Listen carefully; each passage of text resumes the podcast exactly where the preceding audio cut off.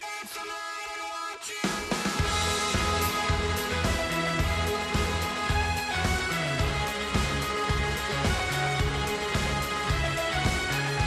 Hello there, Oliver Callan here, and welcome to our weekly podcast, a compilation of our finest interviews from the last week. And so this week on Monday's show, the best-selling author Caitlin Moran is synonymous with writing about women, but her latest book asks, what about men? She was the crack. I spoke to Irish artist Jennifer Humphreys and author Christine Foley on Tuesday. They're part of an artist scheme that displays the power of creativity to break down stereotypes. Sarah Gilmartin came into us to talk about her second novel, Service, which is set in a high-end Dublin restaurant during the boom years. The peak season of the Irish agricultural shows is here. Cavan man Ray Brady is the president of the Irish Shows Association, and he talked to us about the uniqueness of each agri show. And on Friday's show, it's the must-see movies of the summer. Ciara King joined us in studio to review Barbie versus Oppenheimer. That's it. Thanks for listening. Hope you enjoy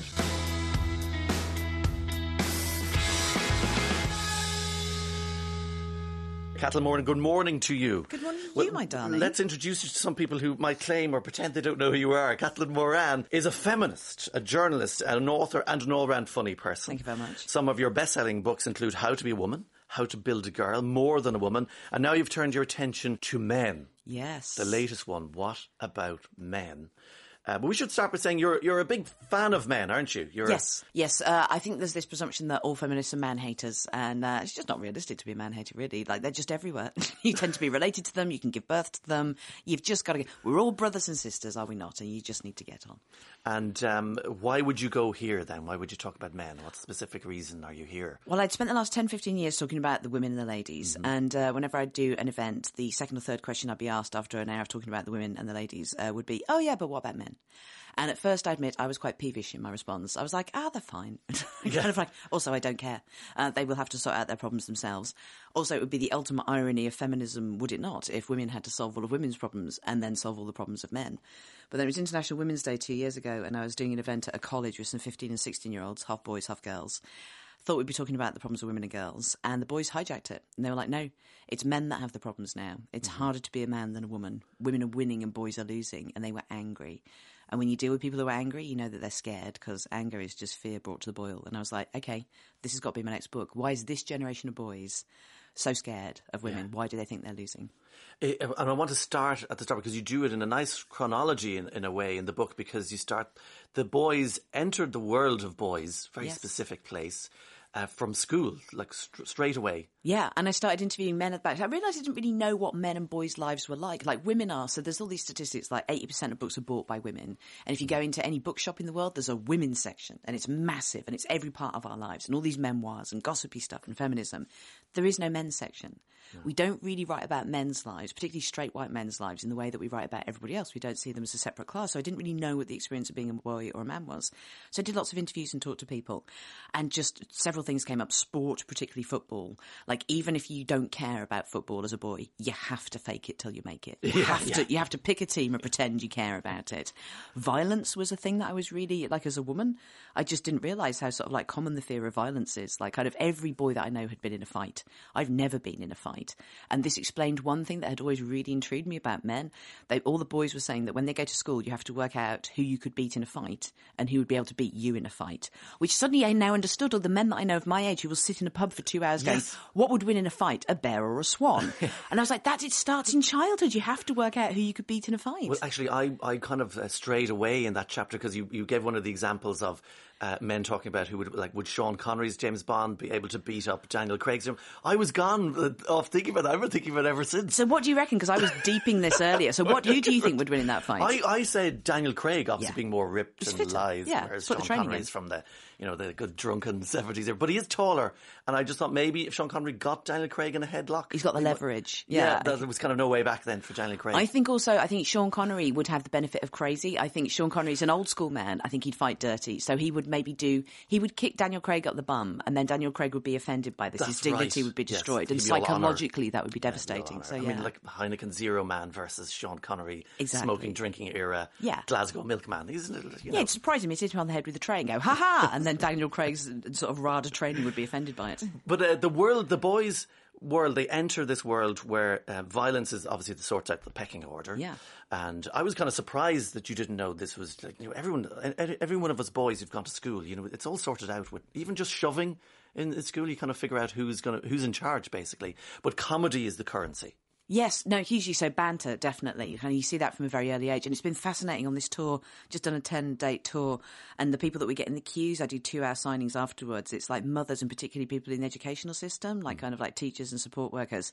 And they're, they're all just talking about how around about the age of seven, before that, boys and girls are pretty similar. Yes. If a boy is sad, he will cry. Mm-hmm. But at the age of seven, suddenly it's no, that's a girly thing to do. Like if you cry at school as a boy, like it's suddenly like, oh, Dan's been crying, it's a scandal. Like kind of like, Yeah. that's where it starts. And that's the start of banter. And suddenly when you listen, if you're standing in a playground, all the boys turn into like little Jason Stathams or The Rocks. It's all like, this is a car, pow, pow, pow. Whereas the girls are still up in the corner, kind of like, you know, talking about their feelings and kind of mm-hmm. like talking about how they want to be prime minister one day. And it's the diff- it's basically the difference between the ladies and the men's toilets. As a woman, if you go into the ladies' toilets, whatever your problem, a bunch of complete strangers in there will come to your aid. Safety pin, check your eyeliner, tell you your boyfriend's a bad man, put their arm around you, give you a shot, take you out to the dance floor, and you go, Yay, I've made some friends in the ladies' toilets. My understanding is that doesn't happen in the men's toilets. Men don't go into the men's toilets with a problem and find that men snuggle up with them and give them hugs and then say you're my new friend and take them onto the dance floor. So that's the difference between the male and the female communication styles. And uh, that was what i wanted to write the book about because there's no reason why there should be that difference. There's no reason why men shouldn't be able to like have a kind of brotherhood in the way that girls have a sisterhood. So the problems do, and we never really leave the schoolyard, do we? No This this dynamic just continues on through life. Well, this is where it all starts. Like, there's a stat of statistics at the beginning. So, boys are more likely to be medicated at school for disruptive behaviour. They're more likely to be excluded from school, less likely to go on to further education, more likely to join a gang, more likely to be addicted to drugs or alcohol or pornography. Uh, more like they make up the majority of the homeless population and the prison population, and one in five. Uh, uh, and and suicide is the leading cause of death for men under the age of fifty. So that's a big set of problems, mainly around communication and education. It all starts at school. So that was the sort of those are the facts that I wanted to go into the book with, but then have fun with it because I think the reason that if boys do think that women are winning and boys are losing at the moment, it's because women have invented feminism, and for the last fifteen years we've just found a brilliant way to talk about the problems of being a woman that makes you know, the thing we hear all the time is the future is female. Like, kind of like it's lists of women who are going to change the world. And I want that sense of hope and discussion for the boys to have Should that too for now. men. And because w- women had to invent feminism. Oh, yeah. Because the boys had had it all. Yeah, well, exactly. I mean, 150 years ago, our grandmothers, you know, we couldn't own property, you know, we couldn't vote, we couldn't go into politics, we couldn't wear trousers or smoke cigarettes or have any kind of fun whatsoever. And then we invented feminism, and now we're in space, you know, we're ruling countries. Like, there's been this amazing sense of progress for the girls, but nothing's really changed for the boys. Hmm. And I just think that maybe now is the time with those statistics that I talked about. It's quite obvious there is a problem. And I think maybe boys would like to have the kind of conversations we've had about women, which is like, should we invent you boys? Do you want hope? And let's talk about what's good about men. Because when I talked to those boys who were angry, they were like, yeah, I've been brought up in a house where I've got a feminist mom, and all I hear is saying is like typical men. Typical straight white men, toxic patriarchy. And I know she's joking, but like I haven't ever heard her say anything good about boys. And I was like, okay, let's write a book that's good, that just says positive, good things about boys. So th- the, these angry boys out there uh, who are feeling left behind by the, the recent, particularly the more recent wave of feminism around Me Too and so on, their attention is now being captured by some uh, pretty nasty people. Oh, yeah, yes. Andrew the- Tate. And there is a scale, though, isn't there? It kind of starts at Jordan Peterson. Yes. Which is, you know, and Not a fan of, no. Uh, I, I had loads of people going, you know, he is the foremost intellectual of our time. You should read his books. And I was like, okay. So I dipped into his oeuvre. So I didn't go to school. I didn't go to university. I'm from a council estate in Wolverhampton. And this guy's the biggest intellectual in the world. So I thought there was going to be some pretty meaty facts in this Yes. book. There isn't. First of all, his two big bits of advice that everyone goes on about are one, you should make your bed in the morning, and two, if you walk down the street and you see a cat, pet it, and it will give you an enormous sense of well-being. That's stuff your mum has been telling you for years, like, like literally, and, not you've been ignoring her. it, like kind of like. And then secondly, he's got this lobster theory that human beings are that men are like lobsters. So male lobsters, if they ever win in a fight, if they stop being aggressive and they lose a single fight, a chemical reaction happens where their brains liquefy and they become brain damaged and submissive for the rest of their lives. And so Jordan B. Peterson goes, so men must always be aggressive and you must never lose a fight. A couple of points here. One, we diverged evolutionarily from lobsters 800 million years ago. lobsters urinate out of their eyes. right. We do not have gigantic, delicious hands. We're not lobsters. And if human beings, when they lost a single fight, became brain damaged, then the Olympics would be a bloodbath. And even the family game of Scrabble at Christmas would be a human rights issue. So we're not like lobsters. I can't believe the cleverest man in the world is telling men they can never lose a single argument or fight. As humans, we lose arguments and fights all the time. And of course, it's not even his advice. These are rules. Rules. These are his 12 rules, Rules, for life. yeah. But uh, the thing I'd never thought of before until you pointed out is that he is pretty miserable, Oh, yes. isn't he, Jordan Peters? Oh, he's a depressive man. I do a list of all the times he says things like life is suffering, earth is hell, human beings are not made to be happy. There's a whole page of them. Like he's a very depressive fundamentalist Christian with some pretty tasty views on vaccines, global warming and trans and trans rights. And um, I just if you're going to take your advice from someone, you want to just take it from some kind of laid back happy guy. Like I'd take life advice from Paul McCartney. He looks like he's living a smashing life. Jordan Peterson does not look like he's having a smashing life. And anyone who says there are rules, there are no rules. The only rule is there is no rules. Well, he says himself he's having a, a pretty miserable life. He's, and he's, he's crying all the time, isn't he? Palpably, yeah. No, I listened to his podcast with um, Russell Brand and he just sobbed through the first 45 minutes. It's like, on, cheer up, mate. You sold 8 million books. yeah, yeah, exactly. And uh, so he's a, he's a constipated Kermit. Is basically the kind of is the summary. oh, can we talk about the constipation? yeah, he's please, this is following this, fascinating. He's following this mad diet where all he eats is beef, salt, and water. And then, not surprisingly, became massively constipated. Like, again, you wouldn't take life advice from a man who doesn't know about fibre. Have a bowl of all bran. Like, this is a terrible life. So that's obviously might explain why he's crying all the time, just to get his osmosis levels. He's all bummed in, up in down below. He spent hours on the toilet and he's so, so sad. So as I say, that that's the scale. You open with Jordan Peterson, but goes all the way up to Andrew Tate, which is a dark place. Yeah, so that, the that stats the angry boys this- are drawn to. Well, the stats on this are terrifying. So, like, kind of like, my understanding is that every single school in the UK has had to have a staff meeting for dealing with this. So, his Hmm. fans are disrupting lessons. Female teachers are having homework handed back to them by male pupils that say, "Make me a sandwich," written on the bottom. Mm-hmm. Like, you should not be teaching me. Male teachers are having boys going, "Do you let your wife go out on her own?" And the reason that Andrew Tate is such a huge phenomenon is because, and this is what breaks my heart. So half the book's basically aimed at kind of like middle-aged men of my age, and the other half is aimed at teenage boys. The lovely, good liberal men of my generation, when this recent wave of feminism came along, basically went, fair enough. Let the ladies have, have a have a chance now. We'll just be a bit quiet and stoic, and we're not going to talk about men and boys anymore. But that because means they understood the history. yeah, exactly. Didn't they? They've got Yeah. perspective. Yes. 10,000 years of patriarchy and Benny Hill chasing sexy schoolgirls around a tree. But of course, time goes really quickly. So suddenly a whole new generation of boys have come along when we've only been talking about the future being female. No one, the, the good liberal progressive men, have not been talking about masculinity in boys. Hmm. So Andrew Tate comes along. He's the first person to go, actually, boys are great and you can't have too much masculinity. And why don't you have a bunker in Romania where you run a sex cam operation? Uh, which is obviously not good advice for boys. That's not, if you're feeling a bit anxious and depressed about your exams, running a Romanian sex bunker is not going to make you feel happy. What's frightening is the age of the boys that are attracted to this Andrew Tate um, sad universe. Yes, no. I mean, it's uh, from from what we see from the stats, they tend to grow out of it by the time they're sort of 17, 18, 19. But the, the, the stats on it are huge. Like every single school in the UK has been disrupted by this. I, I, But they're immersed from about 11. Yes, it happens really, really early, and that's and that's where you realise that we do kind of need to have. I mean, the, the offer I'm making in the book is going. Feminism's been a blast, and it's palpably made women's lives better. We need a version of that for boys now, where kind of like if you're 11 and 12, because it's all about role models. Hmm. Women have been so good at coming up with amazing role models. Every teenage girl's wall is covered in a pantheon of amazing role models. We don't really talk about role models for boys in the same way. So when someone dark like Andrew Tate comes along, like kind of he's the first person who's going, yeah, let's talk about men. And unlike Jordan Peterson, his life isn't exactly working out very well. No, I mean the latest picture that I saw of that he posted on Twitter, he was topless on a motorbike holding a machine gun and a balaclava. It's like that suggests that your life isn't that pleasant. Like kind of you just pop into the shops in that outfit. Why would you need to be dressed like that on a Saturday morning? Yeah, and facing some very serious charges as well. We can say. Uh, the, how do they? Grow, how do the boys grow out of Andrew Tate? Have you got any? So I found this amazing educational expert called Josh Spears who goes around schools, and he was saying that, like, I think especially when parents find out their kids are into uh, someone like Andrew Tate, their first thing is just to go, "This is a bad man. This guy's a dick, and you need to not have him as your hero." No young kid wants to hear that. So he was like, he starts a conversation going, "I used to have a hero when I was younger, someone I really looked up to and admired, and that was Kevin Spacey." And when I found out that Kevin Spacey had been, you know, faced with numerous allegations of wrongdoing, I was faced with a choice that everyone has as they are growing up. It's to either go, no, I don't believe these things that are being said about my heroes. I double down on my love. That is a conspiracy theory. Or you do what you will have to do over and over again in your life, which is go, I chose a hero who has now let me down and I need to sit with that heartbreak for a bit, and then I need to find a new hero. Yes. And he's very much about going. Basically, when you're young, you need like a catalogue of heroes and role models that you can flick through, going, "Oh, that one works for me. That one mm. works for me." So when I looked for good role models for boys, I googled most loved men in the world, yeah. and it took me ten Google search pages to find the first list of most loved men because the return I kept getting was the most powerful men in the world.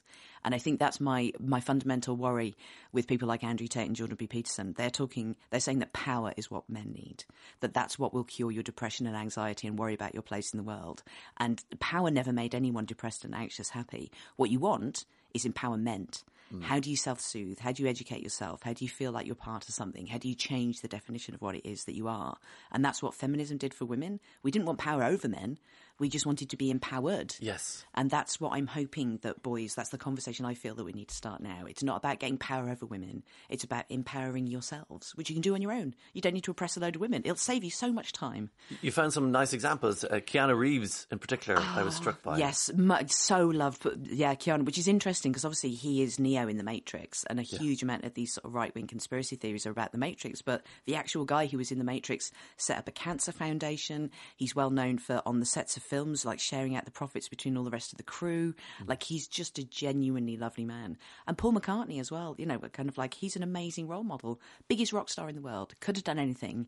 Married a single mother, moved up to Scotland and started making bread and thatching a roof. Like he's a really interesting alpha man. Are there role models for fellas that might be a little bit conservative leaning, right leaning? Because that's kind of, if you're a right leaning, kid or whatever, or you're in your 20s, you know, are there the role models that are sort of in the kinder vein? Uh, that don't uh, think, you know, no to immigrants, no to women, and so on. Yeah, I don't know more conservative ones. I'm all about the, the liberal, sexy guys. So, like, kind of like, your, you know, just like you know, that's your jam. Sexy liberals and, and any kind of puppets or muppets, like kind of like Gonzo from the Muppets is still my ideal hero. So, like, and husband, I hope one day. um, th- th- we'll stick with the teenage boys for the moment, and we'll we'll talk about the the more middle aged men uh, because pornography is obviously a huge issue for yes. this uh, teenage group in particular, since it's their sex education. Yes, Hugely. So, the, so one of the stories in the book, uh, it's the, sort of one of the chapters that's had the most impact. So, when I wrote How to Be a Woman, we were talking about pornography from a, from a women's point of view, and I was just sort of going. Obviously, most of what you see online is from male gaze because the, the, all the menus you get are types of women, and uh, you know it's it's not tender or funny or realistic. And in, in that book, which I wrote in 2010, I went. I hope by the time my daughters and and the boys of their age are teenagers and looking at porn, that they'll find something that's brilliant and tender and realistic. And uh, one of the boys I mentioned was this boy called Sam, who is now 22. And uh, I spoke to him recently and he went, Yeah, it's really funny when you wrote that because when that book came out, I was eight and I laughed because I was already looking at pornography when I was eight. Wow.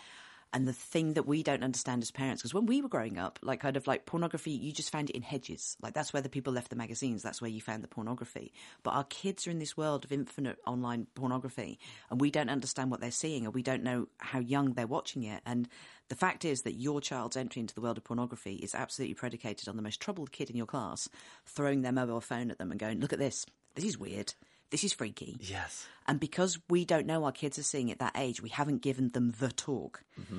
And the, the talk is this that you don't just look at pornography, pornography looks into you because you are soft, malleable clay at that age. So, of course, whatever sex you are seeing becomes your sexual imagination and your sexual fantasies. That's what you will want sexually for the rest of your life.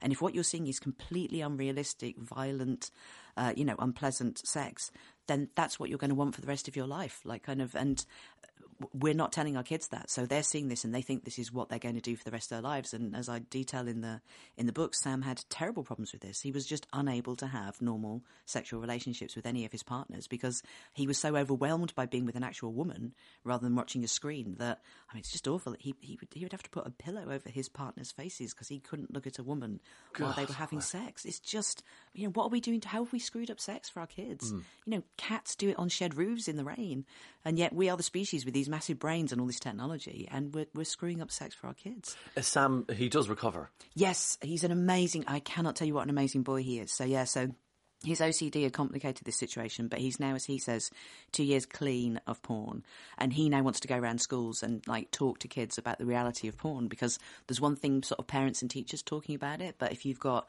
you know a, a very handsome, charismatic 22 year old boy coming in and going, "I had this experience and I want to talk to you as an equal and a peer," I think it's an easier way to start a conversation for a lot of young people. Yeah.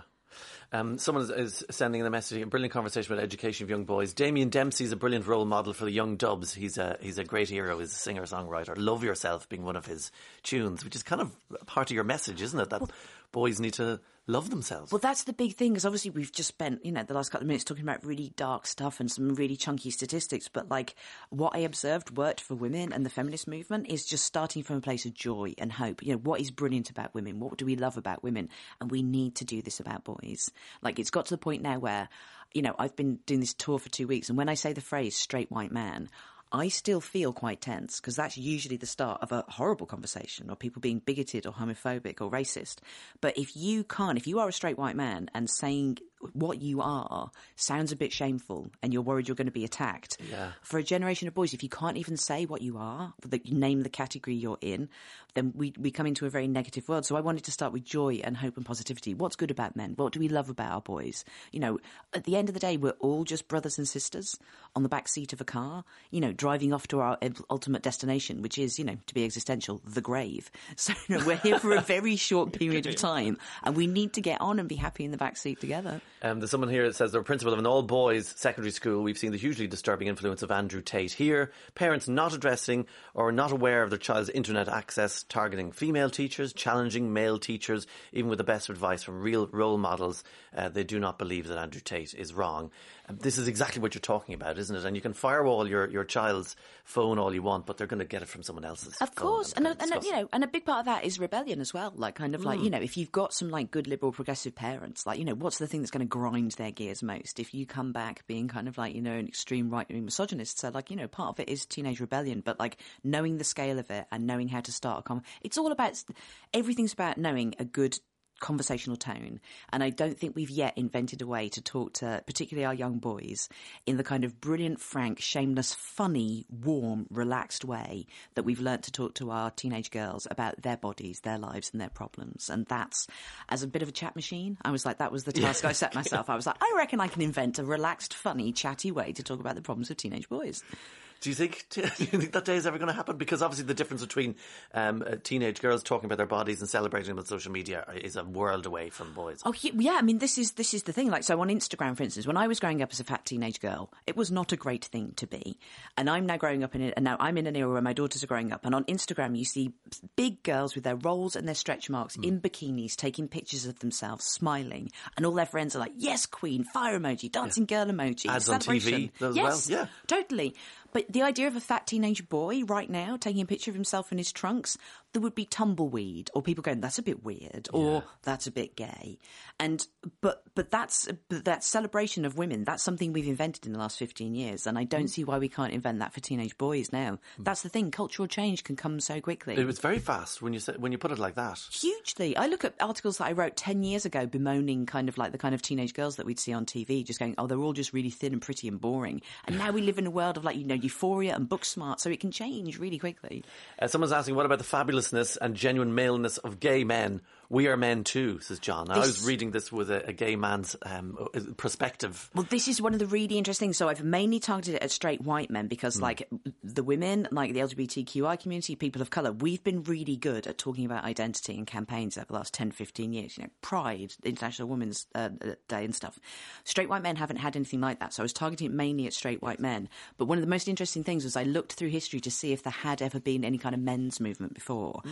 And there had, but over and over again, they were destroyed by homophobia mm. because as soon as men started talking about being emotional, being more tactile, people would just be like, "Oh, that's just a bit gay," and it would crash to a halt. yeah. Which is why it's really interesting that my daughter's generation, for all their problems with Andrew Tate, they are notably more tactile. They are notably more emotional. You see teenage boys hugging each other and go, "You're right, mate," and that's happened with the decline in homophobia that we've seen over the last ten to fifteen years. Yes. So, although we've always talked about the alliance between straight women and gay men, really weirdly, the fate of straight men is very much intertwined with the state of gay men's status because as homophobia declines, actually straight men can do more things because they're not scared of being accused of being gay anymore. So I found that a really interesting subject. Yes. That we've never really talked about how the f- fates of straight and gay men are actually quite intertwined. Yeah, because it's, I suppose it's, it's the fact that women had to invent feminism and, and gay men had to invent gay rights Yes. movements. Men's movements do tend to be opposed to something as opposed to for something. There's a, there's a negativity about it. hugely and that was why i spent so much time trying to get the hopefully the tone of the book right and go like this isn't about being angry and trying to get power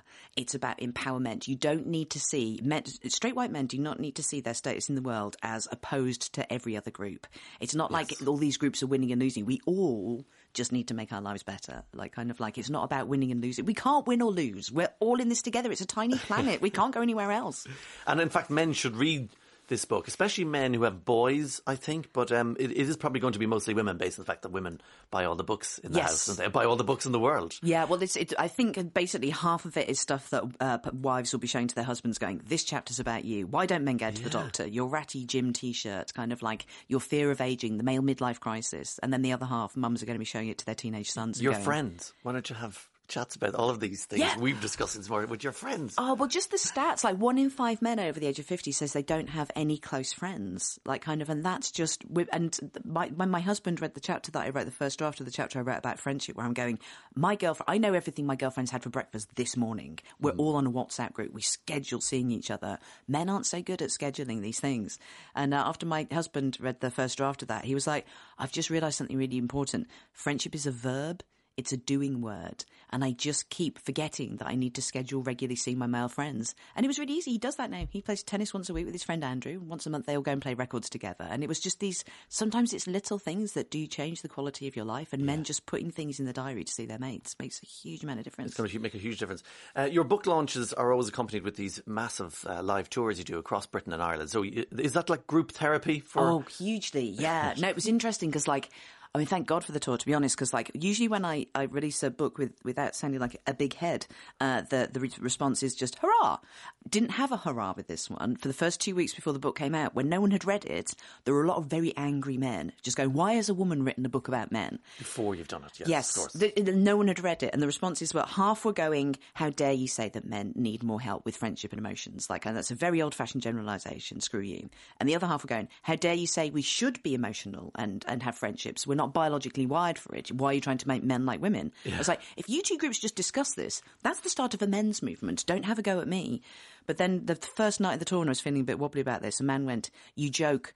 Why has a woman had to write this book? Like, I, you know, I had waited 10 years for a man to write this book, and then in the end, I was like, oh, I'll do it. And he, Okay, and, and he went, Don't you realise a woman had to do it? Because can you imagine if a man now wrote a book called What About Men? Where they were saying we need to talk about men now. It's their time. They have problems. Hmm. We'd be destroyed. We'd be thinking, fa- we'd be thinking fascist in our head. Really, exactly, yeah. it. It'd be reactive. It, it's, it does what it says. What about men? What about Caitlin men? Moran, it's been fascinating, and I wish you luck on your trips around around the place. Thank you, my darling. Discussing, and hopefully you can save men from ourselves. That's my well. The book's number one this week, so let's hope it's congratulations, congratulations! The humble brag has begun. Just had to wedge it in at the and end. Women can do it so easily, but the men are not allowed to do that apparently. And you're very welcome back. 51551, that is the text number. Now, I guess this morning are a hell of an example of the power of creativity, arts, breaking down stereotypes, overcoming the obstacles and the barriers and all that. Artist Jennifer Humphreys and author Christine Foley, who's sitting opposite me here in the studio. There are two people who are involved in the Connecting Artists program. They're here to tell us what all that's about. Jennifer Humphreys is in our Cork studio. Good morning to you, Jennifer. Good morning. How are you doing? Are you in good form? I'm good. And you're one of the artists who took part in this project. What stereotypes are we talking about, first of all, about, breaking down, Jennifer? It's called breaking down barriers. As as a person with disabilities, we ca- we come from a very mixed mixed stereotyping between the normal artist to the the dis- disability artist. We- We're criticised for much more, and in education background, you're you have to give hundred and ten percent more because you want to put in your best effort at the end of the day. You have to work much harder than Yeah. everyone else. Uh, and uh, how did you find your place as an artist, if that's not too windy a question to be asking you? How did I find myself? in- Yeah, as an artist, how do you how did you find your way as an artist? I think years ago when I was I was just a little girl I grew up with a lot of creativity in my house. Mm-hmm. Where my my dad being a carpenter, he used to sit on the dining table drawing sketches by kitchens by hand, and I mm-hmm. used to like the whole aspect of using a ruler and learning how to draw a straight line, even Yeah. even though I had the most shakiest hand. And I think I I was keep keep on learning because I grew up I grew up learning from Artie Den and Art Attack and Don Conroy. He's one of my favourite artists. Yeah. I grew up with them watching watching on the little telly. And you found the love for it. Yeah. And, and carpenters, we sometimes don't credit them with being artists, but they are artists, aren't they, carpenters? They are. They're very creative on how they direct the angles and perspective of the room. We use perspective a lot in drawing and compositions nowadays. Mm-hmm. Even when I was attending art college for five years, I learned how to do the perspective drawings and how to how to merge them together. Yeah. So it's a visual art. That's Yeah. where you. Did, did your parents notice your talent and your interest? I think I think she my mom did when I was little when I was keep taking my dad's computer paper all the time and she could see the copybooks being all written in in little doodles and stuff and all that. And she's a bit of a hero of yours, your mum, isn't she? Yeah, my mum's amazing. My mum's like my hero. Wh- wh- Why? What's so great? What's so great about your mammy? My mum is just very supportive. She's been there most of my life and she's fought my corner throughout throughout the education system and she comes everywhere with me. That's that's really cool. The supportive mam, and she's a bit of crack as well. Oh yeah, she's a bit of crack when on night on nights out. you like a bit of mischief. I'm going to bring in the author Christine Foley, who's who's in studio with us here as well. Um, uh, Christine, can you tell us a little bit about this Connecting Artists program? Yeah, absolutely. Good morning, Oliver. Morning, Jennifer. Um, I actually saw a call out in on Instagram about the Connecting Artists program 2023, and I didn't read much about it. I just kind of saw that they were looking for mentors um, to help artists. I'd been kind of working at my craft for the last kind of seven years, and I thought this is definitely something I could um, support. So I did the application, and I was selected as one of the mentors and I got the brief. And after reading the brief, I realized this was a call out for visual artists. Um, so I was like, oh no, okay, well, they've made a mistake here. uh, so I emailed Miriam, who's the CEO of- of Connection Arts, and I was like, oh, Miriam, sorry, I, I misunderstood. I thought it was like artists of all disciplines. So, like, remove me from it. And she emailed back and she's like, absolutely not. Um, it's, it's, you're there to support them um, to support your artist um, in in, a, in any way that's possible. But I was still a little bit nervous because, um, as Jennifer knows, I don't have uh, like I can't I can't draw a straight line. um, so I saw Jennifer's work and I thought, oh my god, how am I going to help this person who is so extraordinarily talented already in her own right? Um, so I was really nervous. We had Zoom a Zoom call to meet for the first time, and we went on Zoom and we just connected straight away. I think our personalities are really similar, and we ended up talking about Dunkin' Donuts, and that was when I knew this was going to be a really good relationship. Um, and yeah, I just think it's a fantastic program, and I've loved the experience. The, the meandering minds of, of artists. Yes, many places, absolutely. including donuts. It's like artist versus writer. Yeah, exactly. That's some kind of Marvel uh, universe kind of thing. Um, I I want to come back to you again, Jennifer, because uh, can you give us an idea? You're talking about the great support you got from your parents, the, the carpenter dad, and your mum, who's the supporter, and, and great crack. What what was school like for someone with an intellectual di- disability? Um, school for me back then, it was more of a struggle in primary school because they didn't take art that much in the in the nineties. they didn't they didn't take it as, take it as much as they do now. Um, primary school, I was really into art, but they were more focused on the the sports and the the school sports days, and maths and English and Irish. Not so much art. No, I sat at the back of a room. I just started doodling any any any way I can. Did anyone look out for you in school that you remember? Oh, I had one teacher. She uh, she had me in senior events. Um, Liz Corcoran. She was such a supportive teacher, and she became she became such a role model because she told me before a long time ago, keep creating. How old you were, or how young you were. And, and you didn't study Irish, so you had the free classes, and that, those free classes uh, didn't amount to nothing. You that's where you did all your doodling and your drawing. Yeah, I had I had special ed education classes as well, so that they they had me picked up with the homework of the English and maths. Even though I wouldn't do my maths, I always asked my dad to help me. And and your parents, how did they help you? Uh, knowing that you're different, I mean, did, did you feel different, and how, how did your family help you along? Um, I felt much different in primary school. I grew grew up with six people in my family, three sisters and two brothers, and we all went to the same primary school. And they all looked out for me. And, and the older you get, I do appreciate appreciate appreciate them all. It's like my my youngest brother, Adam. He's he was in UCC, and he was my biggest sport. He's always been there. I think the the nice thing with all the lovely support that you get from people, you you became ultimately an artist by yourself. Yeah, I like I like the the Irish, the old fashioned Irish of storytelling. How do you describe your disability to people? My my disability is intellectual disabilities of reading and writing, mm-hmm. and the more older I got, I was I struggled with the thing that me me and other people that know me is called the cop on gene. I don't have the same sense of sense of reality like in video games.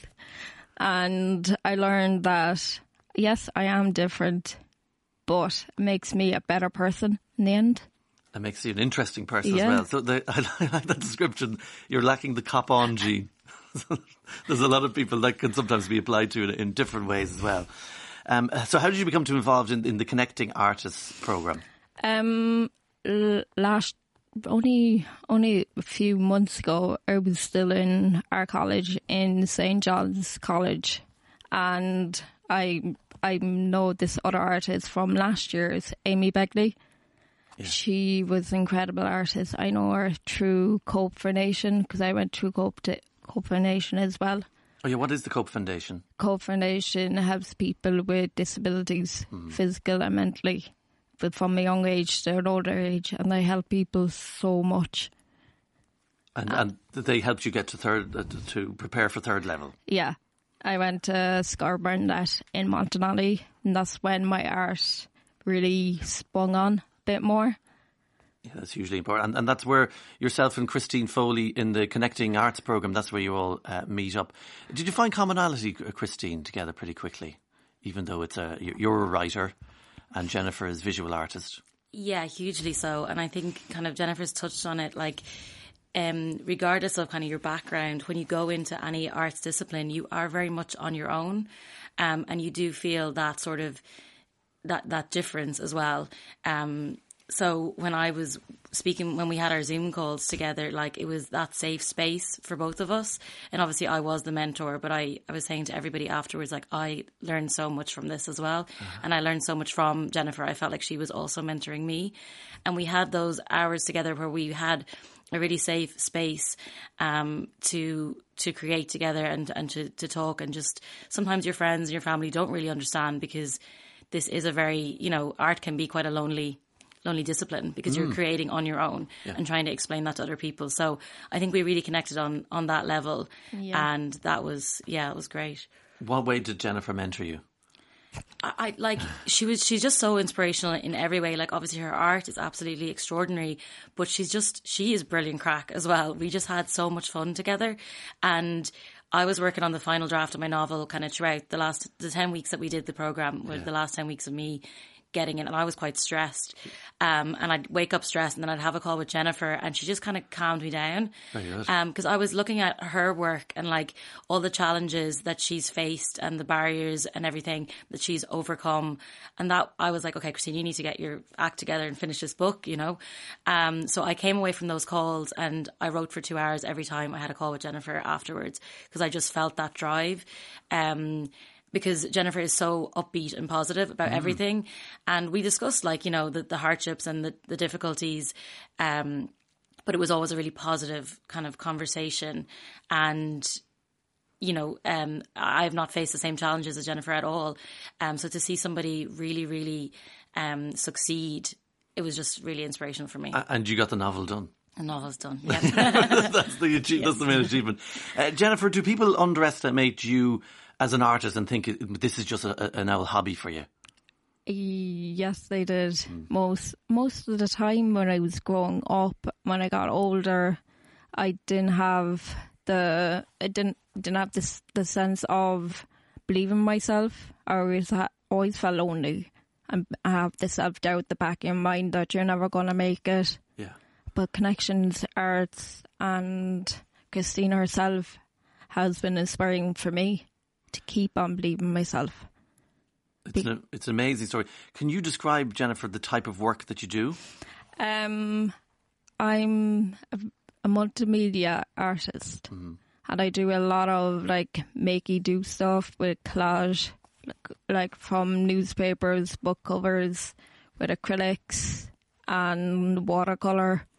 And if if somebody wants me to write a challenge, I would, because I love f- figuring out the next step of project. Oh yeah, and it's the it's just the general one much of creating something and putting it on paper, and then you look back at it and you're like, yes, I done it. Yes, you've done it, and the culmination of this connecting artists program is an exhibition. Tell us about that. Um, there's we had the opening exhibition in Dublin in Royal Surgeons Hall only yeah yesterday, mm-hmm. and we, I'm from Cork, so I have to travel up from Dublin, and we got there in time. Kind of got lost by St. It's, it's the worst thing for Cork. It's force Cork people to come up to Dublin. It's, it is the worst. Uh, but it must have been a big moment for you to see your work at this exhibition. Yes, it did. I mm. got I got really over emotional. Wow. I, I, I couldn't stand straight. I was like so fidgety. I was like, oh my god, this is happening to me mm-hmm. because I never thought a solar I have a solar exhibition for myself yeah. and to see everybody else's of uh, the other nine artists around the room smiling with their family and friends and how old, how young they're. It's incredible. You should be really, really proud of yourself. Thank you. I hope you are. What's next for you for you and your art? Because this is obviously this is a lifetime of work ahead of you. Um, it's like it's like an up and down experience because I just finished five years of our college, and I decided to take a year a year out, not doing college, because my creativity was was just at the at at its end there, and I couldn't I couldn't be more creative. I got more creativity out of doing this cor- doing the connection arts than I ever did in our college. Mm-hmm. So I decided I'm going to do commission work for people and try to get a job to support me to have a living because I think artists with disabilities don't have the, enough support yeah, society. It's great to have it now. What, what's your advice to others listening in who are maybe who were like yourself once upon a time, and how do they how do they they, they move on? Um, take a step back and grab yourself a cup of tea or coffee, and just think about it. Would you like to be on this program and enjoy the momentum of of having your art out there and having the courage to look at all the paintings because I didn't have any courage to do this program at first because when I signed up before I was shaking. When I clicked on the the play button I didn't know if I was going to get in because I was still in college, mm-hmm. and I was like, I have college, I have this, help me.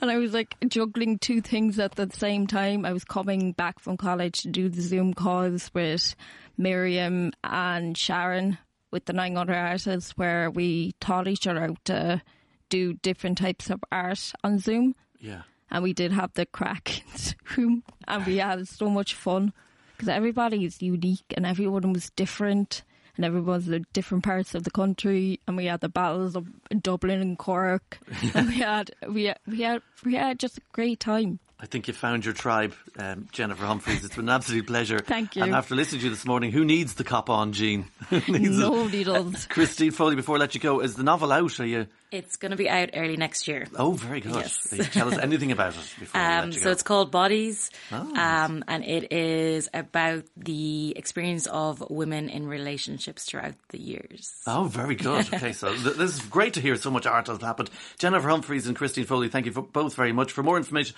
connectionartcentre.ie is the place to go. We wish you both well and uh, enjoy living in your heads with Dunkin' Donuts whenever else is meandering through. 51551, that's the text. Back after these. Ah, welcome. Sarah Gilmartin is across from me, and uh, well, there, there's been a glut of kind of restaurant and chefing uh, themed stories in pop culture of late, like the menu. Uh, which was a movie with Ralph Fiennes, and you had the bear on the screen, and now we've the Irish entry. It's a new novel by Sarah Gilmartin. Good morning to you, Sarah. Morning, Oliver. And congratulations on service. Thank Uh, you. it's great, great crack. And as um, well, with food and fine dining are only the sideshow here. It's all about power, isn't it? In the chefing Uh, yeah, and- so it, it's set, as you said, it's set in a, in a fine dining high end restaurant in Dublin um, over two timelines, kind of at the height of the Celtic Tiger and then 10 years later. But it is really a story about the abuse of power.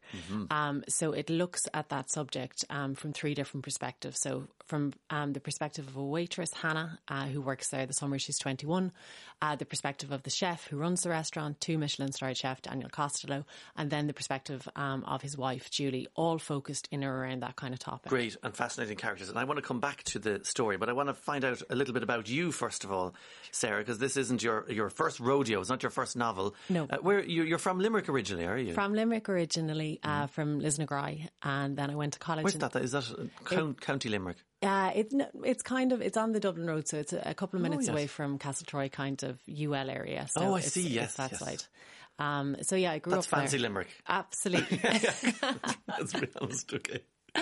Um, so yeah, I grew up there, and then I went to college in Dublin. I did English in Trinity Yes. and German, and then I did a master's in journalism. And kind of from there, I got into like I always knew I wanted to write, Hmm. but I kind of got sidetracked by journalism for a good few years. So you don't consider journalism writing? I do, but it's a different type of writing. True, true. definitely. I mean, you can't make things up for one thing. Or you get, Well, you get in a lot of some, trouble. Some people do.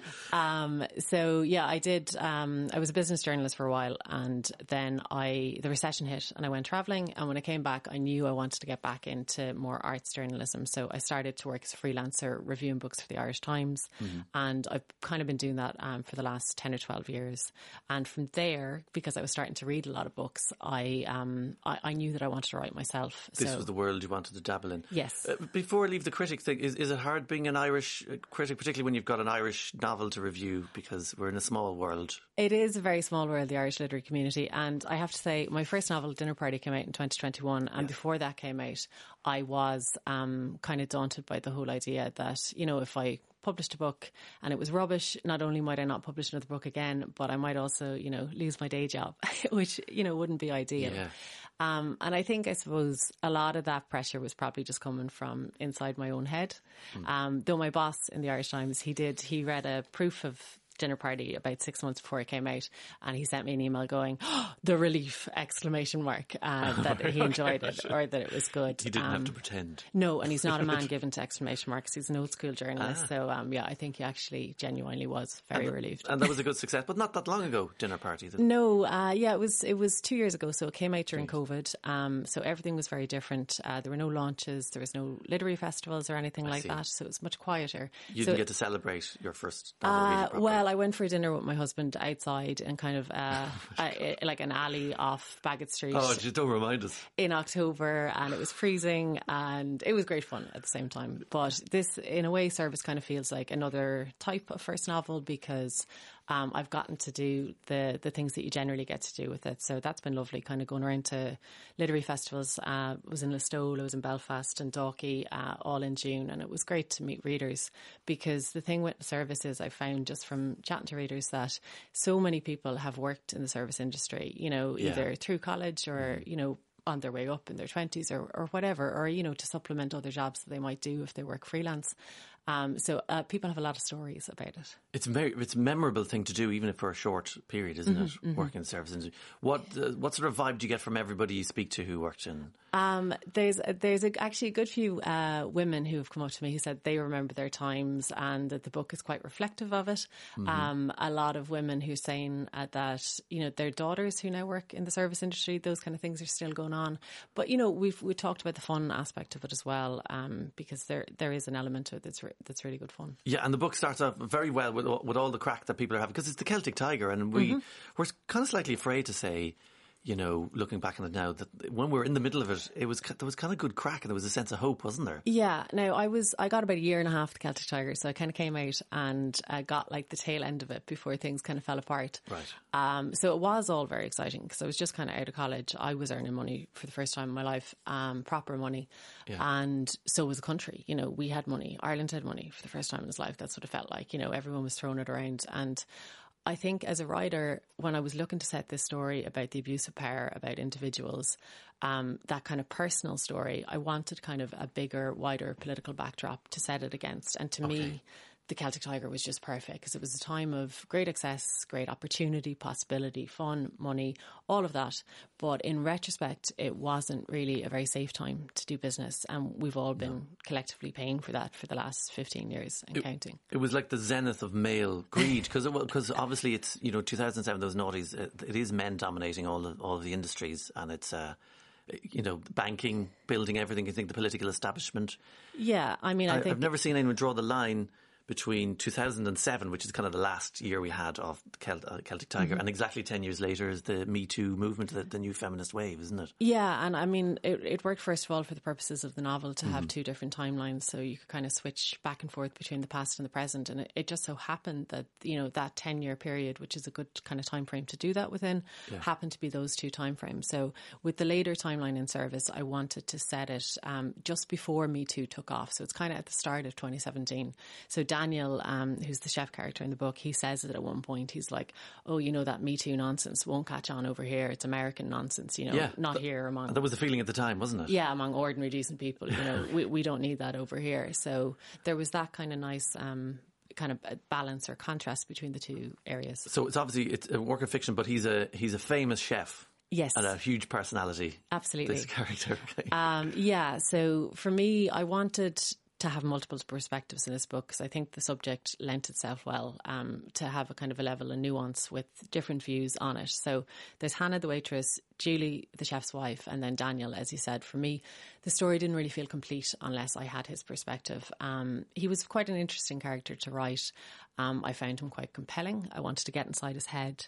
I'm interested in general in like how people operate, especially when they're under pressure or in trouble, um, how they might operate when they don't think people are watching. So I was very interested in trying to get into that mindset. And you know, he's at a stage in his life. He's in his late fifties at the moment, or in the in the second time frame of the novel. And there's a lot of kind of ego and vanity about him. He's revered. He's admired, um, and there's kind of a false sense of humility about that as well that I find quite entertaining to write. You know, he kind of goes around and he's like, "I'm a man of the people, like you or me. If you open my presses at home, I just have ketchup or mayonnaise."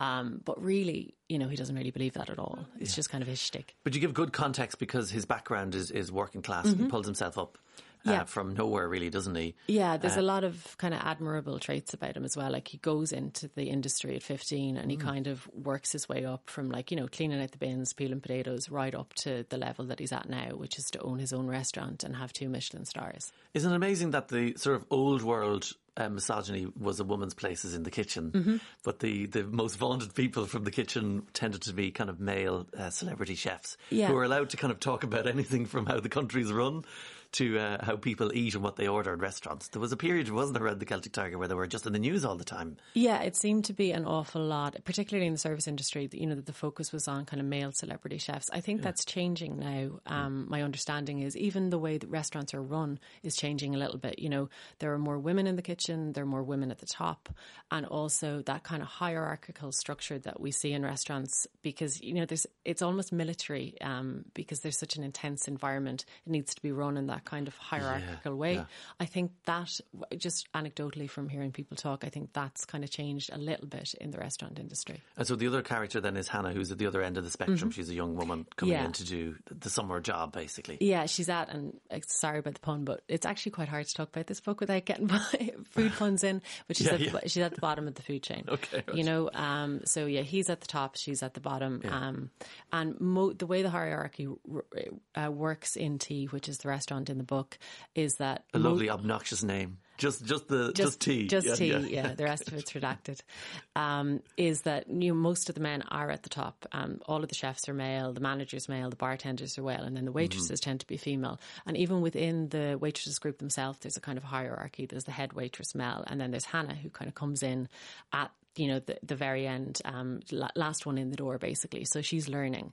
And for the reader she's the guide through the restaurant world. So i did that quite deliberately. I wanted the reader to see it through her eyes because she's just overawed and so excited um, by this world. And it's a very compelling world to her. You know it's Yeah. colorful and sensual and there's a lot going on that she wouldn't have seen before Uh, did you work in, in this trade yourself? Is yeah, oh, yeah, okay. I did. Now it has to be said, never in Dublin, just Oh, for right, libel yeah. reasons, apart from anything else.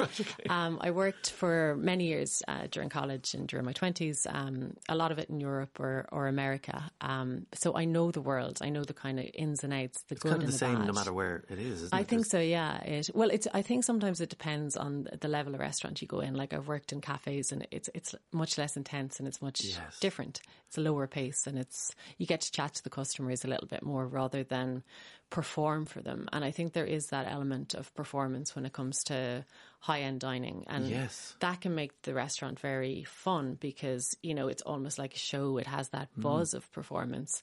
Um, you know, tables are literally set and reset. Uh, you know, sometimes multiple times a day. Things get cleared away, plates get thrown. Uh, you know, into into the dishwasher, and everything kind of starts again. So you can reset your mistakes. Hannah says it in the book. You can reset your life if you want to just go back in the next day. every day. Uh, did you live in the? Or did you work in the intense part of it?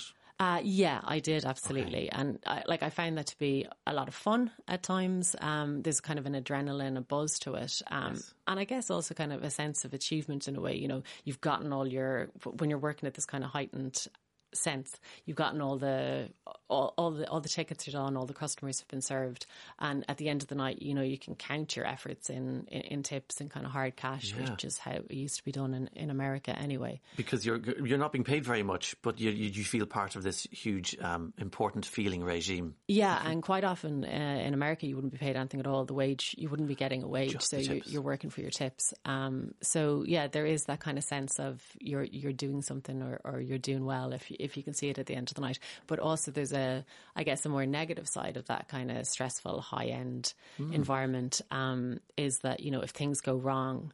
Um, people can get treated very badly, and you know that can just be stuff that you know like the wrong plate goes to the wrong table and it's you know blown up to gargantuan proportions. Yeah, the or, the as we see in the book, you know th- things go wrong in another kind of way with the after parties and all of that kind of stuff that goes on at the restaurant um, Hmm. after hours when the customers go home. Do you think that's all over? Because of the pressure in the kitchen, there's obviously things thrown at people if they Mm-hmm, make mistakes. And uh, then uh, there's the, the drink involved after hours, and that's when things take a very serious turn in the book. Yeah. uh, and that's that's where we come into this Me Too era. Uh, but, but did, did you witness the kind of bad doings uh, in in your period of working in the Well, I definitely saw a plate of spinach go flying past my head one day and make a fine, nice green splat against a wall, but it didn't actually hit me or um, or any of the other waiters who were in the kitchen. And you sort of saying, "Oh, that was grand because it didn't hit me." Yeah, you kind of are, and then you kind of Normalise it at the yeah, and then there's four more plates to bring to the next table, and you're gone. Gone and you're back in and you're whatever. And at the end of the shift, you know, somebody apologizes or maybe they don't, depending on, you know, uh, on, on who it was who threw the plate. Do you kind of think back all these years later and go, that was insane. People shouldn't be behaving like that? Yeah. I mean, there's an element to that. And also I think there's an element with, you know, I would have been in my early 20s, I think maybe even 19 at the time. So, you know, you can see things that don't look right or do, not seem right, but I, I certainly didn't have the language for it at the time. So, like, I knew yes. it in my head. Yeah. Didn't have the language and didn't have the time to think about it because you're on to the next thing. But certainly in retrospect, you can kind of go, oh no, look, that, that, that was a bit of a mad reaction, you know, to whatever perceived mistake was going on yeah. at the time. Yeah. But, but screaming and roaring abuse is kind of treated as normal, wasn't it? And yeah, and sometimes it could be very like sometimes it could be funny, you know, the stuff that would come out or the, the stuff that you would hear. Um, but there is that kind of sense of energy needed or adrenaline needed in the mm. kitchen. And I understand it to, to some extent um, to keep things going because if things do go wrong, you know, it's not really the waitress that gets blamed on the outside. You know, if, if a critic is not served properly, it's the chef's name that is, um, you know, the one that people are going to remember or they are ultimately the one held responsible mm. for things. Why is this the only trade where that kind of behaviour is, is acceptable? Because there are other worlds you can, you can assume that need to move things along and have adrenaline, but it doesn't seem like any other industry really accepts the screaming and roaring. Is it something to do with the heat? Is it something to do with maybe the heat? Maybe just the fast pace of it. Um, mm. Maybe also just the fact that it's so transient. You know that idea that like you know people are in and out. Everything kind of gets, as I said earlier, everything kind of gets reset and reset again. So things get forgotten very yeah. quickly. Um, and I don't think you get that necessarily in other industries. So um, only give away as much as you want to about what happens because we're having great fun for a good section of the novel and we're getting to know everybody. Yeah. And then we go into the, into the 2017 era mm-hmm. and, and what's going on then, what's happened. Um, so basically, there's been an allegation of sexual assault against the chef in 2017. The big celebrity. The big celebrity, and it's come out on social media, and that's kind of how we see about it in in the book. But it, it's going to court, hmm. and because of that, Hannah kind of remembers her experiences ten years earlier, and she kind of has to come to her own.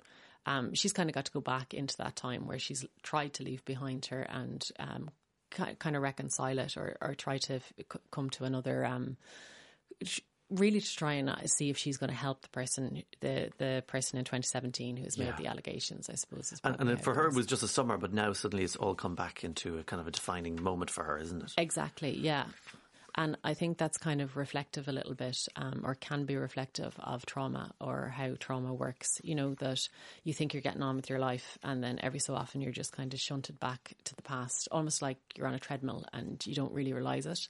Yeah. Um, so I wanted that very much to come across in the book. But you also do something you're very smart about. You you make us kind of question our own judgment uh, mm-hmm. on on the chef himself, and also the nature of how things emerge on social media and where they go. Yeah, um, so I, I, definitely, as a writer, I'm kind of drawn to grey areas. I don't particularly like, you know, black or white. Or as a reader, I don't love being told, you know, what to do.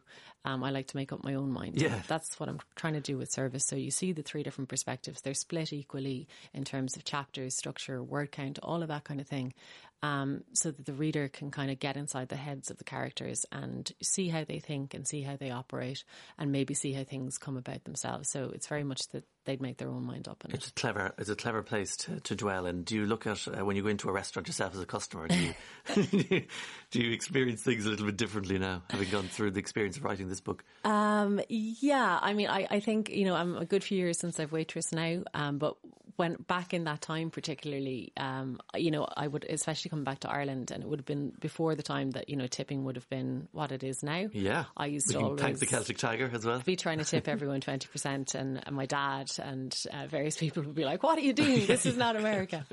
um, so you do you, like when you when you work in service, you you you see the human beings more than I think necessarily other people do, and that's one thing that kind of comes across in the book with like the moneyed world of it. Of um, and I guess guess a lot of the clientele are men. So there's a, you know, businessmen, politicians, yeah, that kind of yeah. thing, particularly in 2007, um, that there's a line in the book where like one of the car or the waitress kind of points out that the person at the table is more concerned about the origin of the chicken than they are about the person who's literally standing in front of them Yes. serving them the chicken. You know, and that's mad. you know. It is mad, isn't I it? think that's just kind of mad. But it is a kind of a strange theatre, and uh, you're almost supposed to blank out the people serving. you. Mm-hmm. Yeah, that, that almost you're you're they're you're invisible. But sometimes if you have a chat with the person serving you, you're nearly holding them back and slightly go- trying to leave Yeah, the you can kind of see the panic You- in you have eyes. to find the balance. Yeah. Uh, now you're you're a critic, obviously, of novels yourself. What's it like being on the other end, on the receiving end of uh, reviews? Uh, it can be tough, and again, going back to that, especially with the first novel, I found it very daunting just to see. Um, thankfully, uh, they were overwhelmingly positive. I did get one kind of negative review, but I had um, I'd had It's the one you remember. Yeah, of course, Yeah, yeah. absolutely, imprinted in my head. um, but I, I just, it wasn't the first one. So the first two I got were positive. So thankfully, it was I think it was about three or four. So I was able to just kind of you know take it on the chin. You know, it does it does sting for a couple of days. Um, But I think the best thing you can do as a writer is just right try and metabolize it in any way you can. Put it behind you and just get on with it. Because if you dwell on it, you're it's. I think it's detrimental to your own practice as a writer as well if you can't move on from those things. And also kind of to remember that it is just one person's opinion, and Yeah. particularly if you're getting other reviews that are saying you know positive things, maybe the reviewer is wrong, and just kind of put it behind you. Should, should the balance be that you should treat both uh, the good and the bad reviews kind of equally? Going, don't let them big you up too much. Yeah, completely. And also don't let them slap you down too far. Yeah, but I think a, there's I- a science in the balance. Yeah, and I, th- I think it's maybe human nature to, well, certainly it is for me to kind of focus in on the bad one and, and, and remember that one instead of, you know, the when somebody says something good, you know, that's gone. Good luck. Yeah, brilliant. When you have the book out, so Sarah, uh, Sarah Gilmartin is uh, is is good crack. So thank you very much and, and congratulations on the book. Do you already start working on the next thing the, while this is out? Have you already done that? Uh, yeah, I've started. Um, it's a it's a novel about uh, two couples and their messy interpersonal relationships. Oh, so you like going to these kind of uh, messy marriages and relationships sort of dinner party. This Sarah Gilmartin, congratulations and the best of luck. Thank you very much. And you're all very welcome back now. This weekend and all the weekends looking into August uh, are going to be huge uh, all over the country. The, the the country shows. The, we're coming into the peak of the Irish agricultural show season. So if you're looking for brand new machinery to buy, or you have a pony for show jumping, or you've got a, a fine example of a calf for showing in competition, or you just want to look into the Ford Cortina in mint condition and have a bit of crack around the place, and maybe a little bit of country music and drink tea in the rain, no better place than an agricultural show. Ray Brady's on the line. He's the president of the Irish Shows Association. Good morning to you, Ray. Good morning, Oliver. This is now peak season, isn't it, for the Irish Show Association and all the stuff that's happening up and down the, the by roads and the back roads of Ireland? It is surely. Yeah, our first show would have been in May, and they go right Oh. through until the beginning of October. Um, so we're in the we're in the peak of it at the moment. You- Um, quite busy this weekend. I think we've seven shows on alone. So there's one today actually in Carbery in County Cork. So there's not there are not a lot of shows or midweek, but No. um, we do have some. Are they mostly one day affairs? There would be all Yeah. uh, one day, virtually all one day, but there is some that uh, is held over two days. Where is your local show, Ray Brady? I'm uh, from Arva, County Cavan, so my local show is actually in Arva here. And um, look, I got involved a long time ago, uh, Yeah. showing an animal, and kind of just got involved and kind of in the build of the field, and then ended up stewarding, and then I ended up as an officer, and I was chairperson for seven years. What goes on in the build of the field, you said? What, what happens there? Well, generally the landowners, um, you know, some fields are just rented out for, for the week leading up to the show, and you, you know, you have to come and build it. We'll say put down posts for putting up fencing to, you know, temporary fencing, um, building the rings that the animals are shown in, um, helping to get marquees up and lined out, and you know they have to be kitted out inside, um, putting up signs. Um, that's just kind of All that get- crack. getting the general appearance of it right. When too. you, you start Arva, County Cavan, that's where the three provinces meet. It's way over the, the, the, the leg of, of Cavan, isn't it? Uh, so, it- right, yeah. what what your first? Do you, you remember your first shows? So you were what age were you? And you're showing a calf. Well, I think it was either nine or ten, but like I would have been at the show even younger than that. But that was the first time I um, actually exhibited an animal. We may have partaken in some kind of the school competitions, but uh, no, for it was that was the first time we we had an animal in it. Yeah. And, and how like it's it's that's the thing. I've been to loads of these shows myself, and I always wondered what goes on. How does the animal win the? You know, what is it about an animal that wins the competition? Well, um, if you will say if you take we'll say on the cattle classes, um, there's a certain amount of it is in just the presentation. There's also the ring craft, which is kind of how the handler um, handles that animal in the ring. Um, there, but the judge will say the the judge that's there kind of knows the breeds, uh, knows the type of animal that is kind of of good stock, as it's called. But um, it's just kind of a prestigious thing to win to win any of the Yeah. the prizes in any show. So the the judges, you know, there's as someone said to me, there's prizes and surprises, but you know, like it's they generally do the do it right now. There's nothing I ever see wrong, but um, it's it's always down to the quality of the animal, and there's also the the, the exhibitor and how they carry themselves in the ring and how they present. And because it's it's a very serious affair. There's uh, there's a lot of people kind of staring at the end. It's kind of a silent affair. It's like um, livestock chess or something goes on in that part of the field. but there's loads more that goes on. If no one has ever been to uh, one of these shows, what do they, you know, what should they expect if they do go to one? Well, look, they're, they're wide and uh, varied. No two shows would ever be the same, but the elements would probably be the same at a lot. Uh, so obviously if you have your animal classes, and that can be, you know, that's cattle, sheep, goats, horses, ponies. Uh, there'd obviously be some show jumping at some shows. Um, then you'd have the home industries. You know, that would include your arts, crafts, baking, needlework, home produce, fruit, vegetables, and then school sections. So there's there's something there for everyone to you know to exhibit. Loads of machines.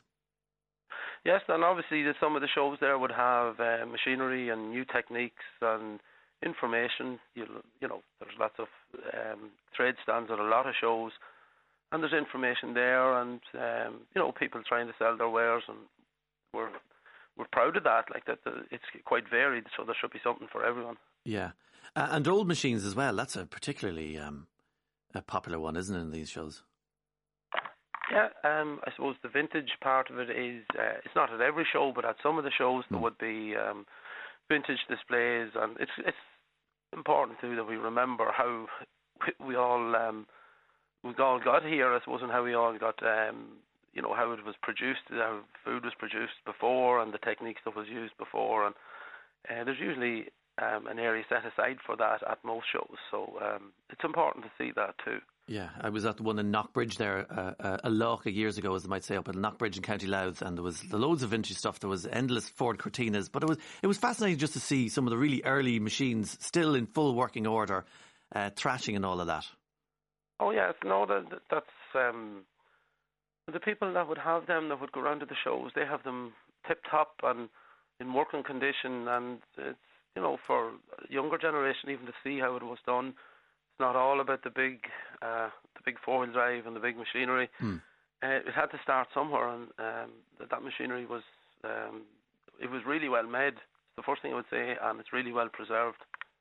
There are people who re- literally drive their vintage wares, don't they, from village to village for the summer, and it's uh, it's, Absolutely, yeah. There's it's and there is you will see at different events there that the same vehicles are, are, are turning up, but they're road legal. They're on the road and Yeah. they get there and they display them and they're proud of them. uh, how big is the, is the the local show phenomenon? I mean, how many of them are there around the country? Well, there's over 130 shows, and we'll say the association that I'm president of, uh, we would have over 130 affiliated to us. And look, they range in sizes. Obviously, Tullamore being the largest one, Mm. it's quite prestigious. It's logistically, it's it's in a great location because it's very close to the centre of Ireland, and you have right down to kind of specialised uh, cl- shows that would have maybe just specific classes. So we have a lot of shows of different sizes, but over 130. There's a, a great text coming in on the shows happening all around the country. Note the Skibbereen Agricultural Show is on today, and the um, the Ardara Agricultural Show on the 12th of August. Great day out in Donegal, says Kevin. There's a Vintage Tractor Day this Sunday in Waterville in County Kerry, the Iveragh Vintage Club. Hundreds of tractors there. And someone said one of the best agricultural shows in Ireland is the Balmoral Show, which is now held at Long Kesh outside Lisburn in County Antrim. It's absolutely class. I highly recommend a visit to it. I think BBC covers that one actually. Sorry, it's The Balmoral Show. oh yes, uh, That's- Balmoral is well, it's just outside our it's, it's outside our um, organisation, but Yeah. Uh, a lot of people would go to the to, to, to the events. And yeah, Balmoral is a there's a, a north south well. distinction then. So um, the, the, the Irish Show Association, you're you're dealing with the hundred plus that's down here. No, it's um, it's it's an all island organisation, Oh, okay. so we would have ten shows in Northern Ireland under our umbrella. Uh, and you also the, the who runs the shows? It's a lot of volunteers, aren't there? Yeah, I think that that's one of the things that uh, I've been quite um, delighted to see is actually that the it's always done by volunteers and the energy that they put into this, into all of the, all the shows, all the events is incredible. They, you know, like the man hours that it takes to actually get a show together, not only on the day, but uh, in the build up to it, but the meetings, the organising of sponsors, the organising of, let's say, if you're hiring in equipment. There's there's months and months of planning in that, and it's not it's not lost on me because when I arrive at the shows, you see that, and you're always greeted with a smile. People are uh, delighted to, to supposed to see me there, but they're also delighted that they're able to run their event. So it, it's it's and it goes back for when these shows started, which you know some of the oldest shows are nearly 180 years old, or maybe even older, and it's incredible that people have continued the the traditions to keep the show and keep their event um, in their areas. Why did they start actually? What what was the reason for you- uh, the, the history of them? How did they begin? Well, I suppose it was there was a few things that people were meeting, kind of like um, like a, a fair day or that, but they were meeting and then they were showcasing what the produce was and uh, their animals or um, you know whatever they had baked or, or whatever, and that was that was kind of to showcase that, and um, it became a way of trade also, but there wouldn't generally have been trade on the day on it, but it was to showcase um, to showcase uh, produce. Yeah. The other thing about that too was it became a social event, Hmm. and it has grown and has stayed true to that, being a social event. But that's how it would have started. Because if you wanted to find out the mood of the, of the country, um, especially outside of Dublin, and attitudes to certain matters, you'd you'd measure it at one of these, wouldn't you? Still, when you're at a show now, you'll uh, you, there's a lot of uh, knowledge and uh, a lot of wisdom at shows. So um, yeah, if you wanted to get something sorted or you wanted to gauge how things are on the ground, uh, definitely it would be a good place to be because Yeah. there is a massive social side to shows as well. So it is a good place to meet up.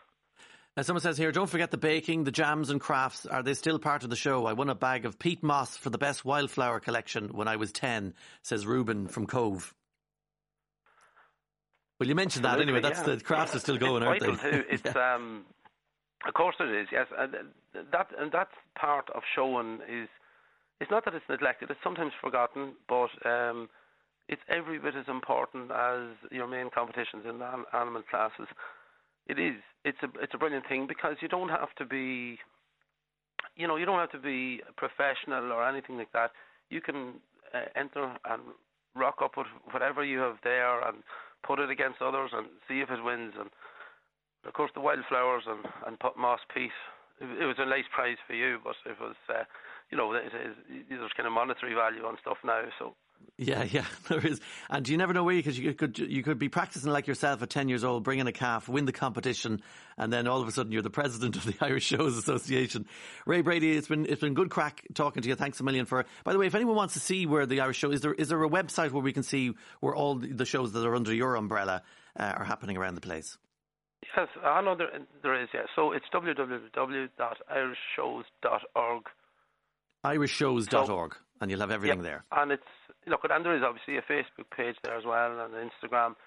But there is individual shows would have their own Facebook page and their own websites, but that is the national one, and we also have a guidebook too. So Listen, um, the best of luck. I know you're into the busy season now. Sure, um, uh, look after yourself and be safe. And thanks to all the volunteers who are looking after these country shows. And enjoy yourself. thanks very much, Oliver, and maybe see you at one. Yeah, So, I might see you at one of them. I'll be on the website looking, to see if I can find one around the place. thanks to everybody that does turn up, and Yeah. I hope that uh, when they come out, if they haven't been at one, that they enjoy them. And we're delighted that we're able to help in bringing these events to the public. Absolutely, it's uh, it's important to put your your foot up on the, the, the, the back tire of a tractor or stare at a PTO for a couple of hours and uh, go from the, the horses ploughing all the way up to the biggest John Deere you've ever seen in your life, the size of a house. Ray Brady, President of the Irish Show Association, good luck and enjoy. Slán fóill.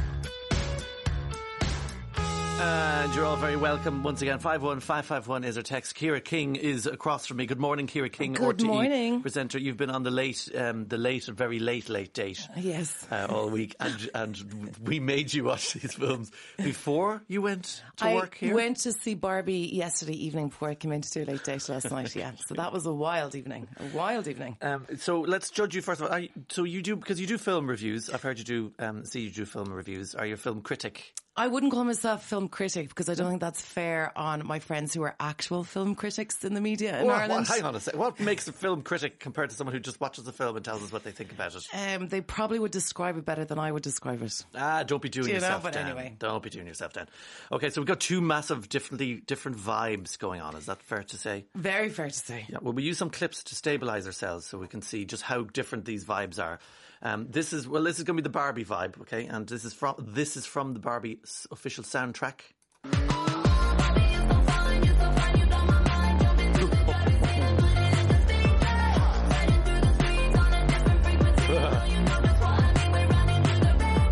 Whoa, that's a that's a boppy boppy vibe, and this is the Oppenheimer world. um, Light and dark. oof. Very Christopher Nolan. Very, I'm gonna have to bring it down. So that, actual that sound clip, that's what it felt like to watch Oppenheimer for three hours. Ah. That's what it felt like. That what was going on in my mind watching Oppenheimer for those three hours. yeah. Okay, remind us what Oppenheimer is about uh, Okay. and why is it a film? It is Cillian Murphy as J. Robert Oppenheimer, and he is seen as the father of the atomic bomb. And it tells the story of the man who led the United States development of the first nuclear weapons during World War II. Okay, so it's bundle laughs. It's a bundle of laughs. Yeah. So is it a character study? Is there is there action in it? It doesn't feel like there could be action in something about a scientist. There actually is. There, yeah, there is. It, it is a telling of. It starts with uh, in 1954. Uh, Robert Oppenheimer. He's called before a secret hearing of the Atomic Energy Commission to look into his parent leanings towards communism early in his career. Oh, okay, this sounds really the heavy, witch right? hunt begins, yeah. And obviously the story of how Oppenheimer became the face and father of the atomic bomb that ended up killing thousands of people in Hiroshima and Nagasaki Mm-hmm. is told. It's told very accurately, um, and that's that's another reason why the movie is three hours long. There's an awful lot to fit in around the story of Oppenheimer and how it got to those particular trials. And it has a huge cast. Oh my God, the very, cast very- is absolutely incredible. Obviously, Cillian Murphy, Emily Blunt, Matt Damon, uh, Florence Pugh's in it. Uh, Kenneth Branagh, Robert Downey Jr. and Josh Hartnett actually makes an appearance. And I Ah. hadn't seen him in a movie. He's having in, a bit of a comeback, isn't he? Yeah, he's re- he's excellent in this. And also, I don't know, are, is there people out there that are fans of Drake and Josh? It was on Nickelodeon. Well, Josh Peck appears in this. I think he was Josh in Drake and Josh, and he has a very important role in the movie. And it's just, it was kind of, it was a bit wild to see all these famous actors popping up, you know, at, at different s- stages over the course in of a very three very serious film. in a really serious film. But then, as I said, at a very important part of the movie, you've got Josh Peck popping up, and you're like, oh, there's your man from Drake and Josh. So a little bit disconcerting, just a little bit uh, distracting. So it, it's three hours now. It is. So, Films better be good if they're going to be three hours. yeah, and I would definitely recommend going to the bathroom beforehand.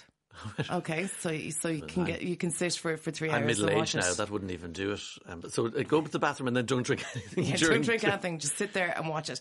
It's extremely tense and exciting, but uh, it is extremely long. And you, I would recommend having just a little, do a little bit of homework before you go and see this movie. And I know you're like, what? Do a little bit of homework? I just want to go to the cinema and experience something. But I found that I was, you know, I was kind of sitting at the edge of my seat for lots of different reasons, but also just to keep track of what was actually going on and what was unfolding because there's an awful lot to unpack. Okay, so it's the it's a film for the smarts and uh, to make you feel so you can go around town and going, yeah, I thought it was my favorite film of the year actually, Oppenheimer. I mean, there's probably an element of that as well, but it's one of the best movies that I've seen in the cinema in a long time. And I recommend serious? seeing it in the cinema. Don't wait to until it's released on whatever streaming service, because there's one particular scene where they, it's called the Trinity test. It's where they're um, testing the atomic bomb. And there's something that Christopher Nolan does, which just leaves you at the edge of your seat because you know what happens. History has told you what has happened. Yeah, Okay. They test the bomb. But they use the bomb. Yeah, so you're so, he feels bad about it. Yeah, you're so immersed in the movie that you're like, oh my god, is this going to work? Is all these years of research and all the billions of dollars that have been Oh, put into this, is it going to work? that is quite an achievement. And then the, the, the test happens, and what happens a couple of minutes later um, in the cinema after they, they test the atomic bomb you feel like you were there. You feel like you were in the, the deserts in New Mexico when they tested the bomb. It, it's just absolutely stunning.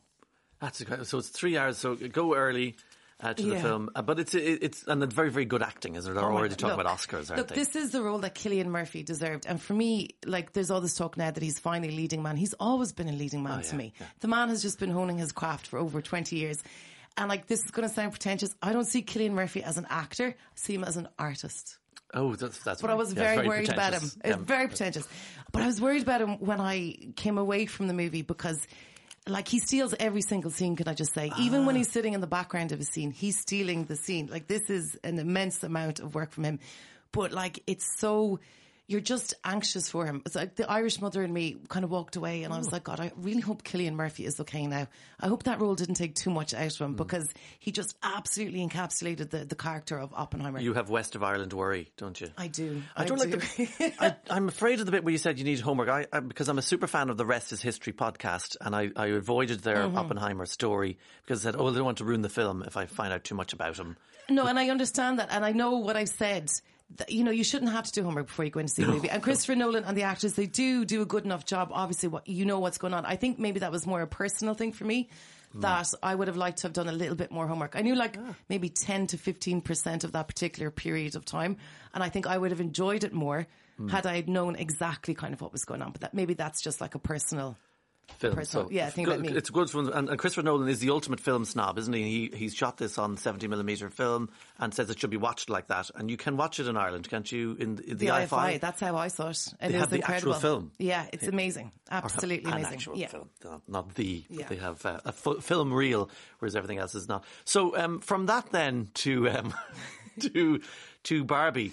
It's almost like going from, uh, you know, a, a dark grey mushroom cloud to a pink cloud of fluffiness and, and fun and, and frivolous frolics is the only word to describe it. Yeah, I went to see Barbie last night. And uh, yeah, it was exactly what I thought it was going to be. So I think we're at the stage now. There's been how many weeks and months of marketing around Oppenheimer and Barbie, and I don't know about you, but I'm just so glad that I got to see the movies. That it's done now, and we can all move on with our lives. Um, like, look at my nails, Oliver. Yes, you look were at my wearing nails, pink nails. pink and glittery nails. Yeah. You know, I, I can't believe I've been influenced, but I have. The clips on the screen today are pink, so everyone Yeah. is uh, that it's gone into our heads. And isn't you know it? what? Isn't that fun though? Isn't that fun? Like last night at the screening, like people were dressed up in pink. People were having a couple of drinks for themselves.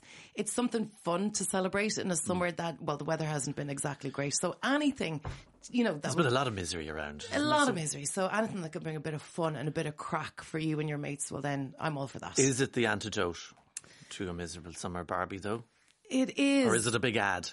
It's not a big ad. No, and I'll and I'll argue about that. I see. I did not grow up with Barbies. Uh, I wasn't a Barbie girl, so I wasn't going into this movie full of nostalgia for my childhood or anything like that. And Greta Garbo, she does a really good job of it not being a complete and utter ad for Mattel. Okay, so she manages to pull Mm-hmm. She because does, yeah. she's well known feminist director of Exactly. uh, Lady Bird and Little Women. Yeah. One of the the little the, the, the, the definitive one now that everyone really enjoys. Mm-hmm. No, okay. Oh, you're doing Not a film. my favourite one, You're doing a film favourite one, critic thing. yeah. You see, yes, you are a film critic. Sure, whatever Um, you think, Oliver. To to uh, unlearn all the lessons I learned from uh, Greta Gerwig's work. Did you wear pink last night? Ask I a woman what she wore. I actually, and this, I promise you, I didn't do this on purpose because because I was coming into work afterwards. I just threw on a comfortable black jumper and a, a pair of black pants, so I kind of looked like Oppenheimer Barbie, um, more so than anything else. Um, Billie Eilish, Barbie, she's on the soundtrack. she is on the soundtrack as well. Yeah, the soundtrack is fun. Is Like, it? Yeah, it is Um, really fun. There's a the, everyone know- remember Aqua Barbie, Aqua's Yeah, Barbie I'm a from mid 90s? I think Uh, so. Nicki Minaj. Let's have a clip of Nicki Minaj's version. Stop playing with them, Riot. And I'm bad like the Barbie. I'm a doll, but I still wanna party. Pink felt like I'm ready to bend. I'm a 10, so I pull in a Ken. Like Jazzy, Stacy, Nikki. All of the Barbies is pretty. Damn. All of the Barbies is bad. It girls. And we ain't playing tag. So it's more sampled in the background. Yeah. They, are not going to teach them the uh, '90s version of, of Barbie. It seems. Um, is it? It's it's a comedy. it is a comedy. It is extremely funny. Is there a plot?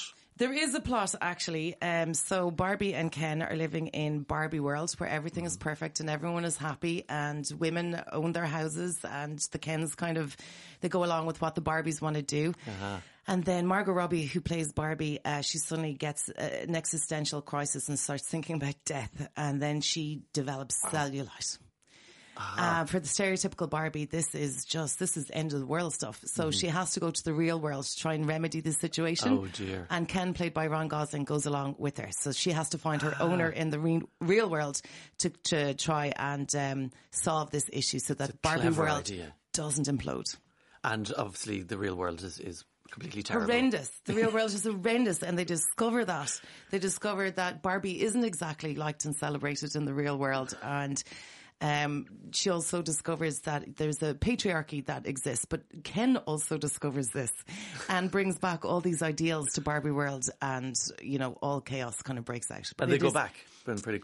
They Yeah. go back to Barbie World. They do indeed, yeah, Okay. yeah. And Ken brings all his new ideals of all the men that he met uh, in the real world. And you know, honestly, if I was a man sitting in the cinema last night, I would be feeling very uncomfortable because men don't come out of it looking great. Yeah. Ah, so the feminism is intact in Greta Gerwig's But I will world. say, and maybe this is something that I shouldn't say after coming out of a, of a movie about Barbies, is that Ryan Gosling is the star of the show for me. As. Ken, he is so funny. I I wanted more of him in the movie. Um, and I think this is an incredible role that he's taken on. And like both Margot Robbie and Ryan Gosling, they knew exactly what they were doing with this movie. It's a movie that's very self-aware. Yeah. Um, there's a lot of gags in it where, you know, they're talking to the camera and they know the ridiculousness of the spectacle that is Barbie, but it is very funny. I mean, it's it's got mixed reviews, hasn't it? Uh, and one of the reviews I think is that the, the film about Barbie has ended up being the Ken show.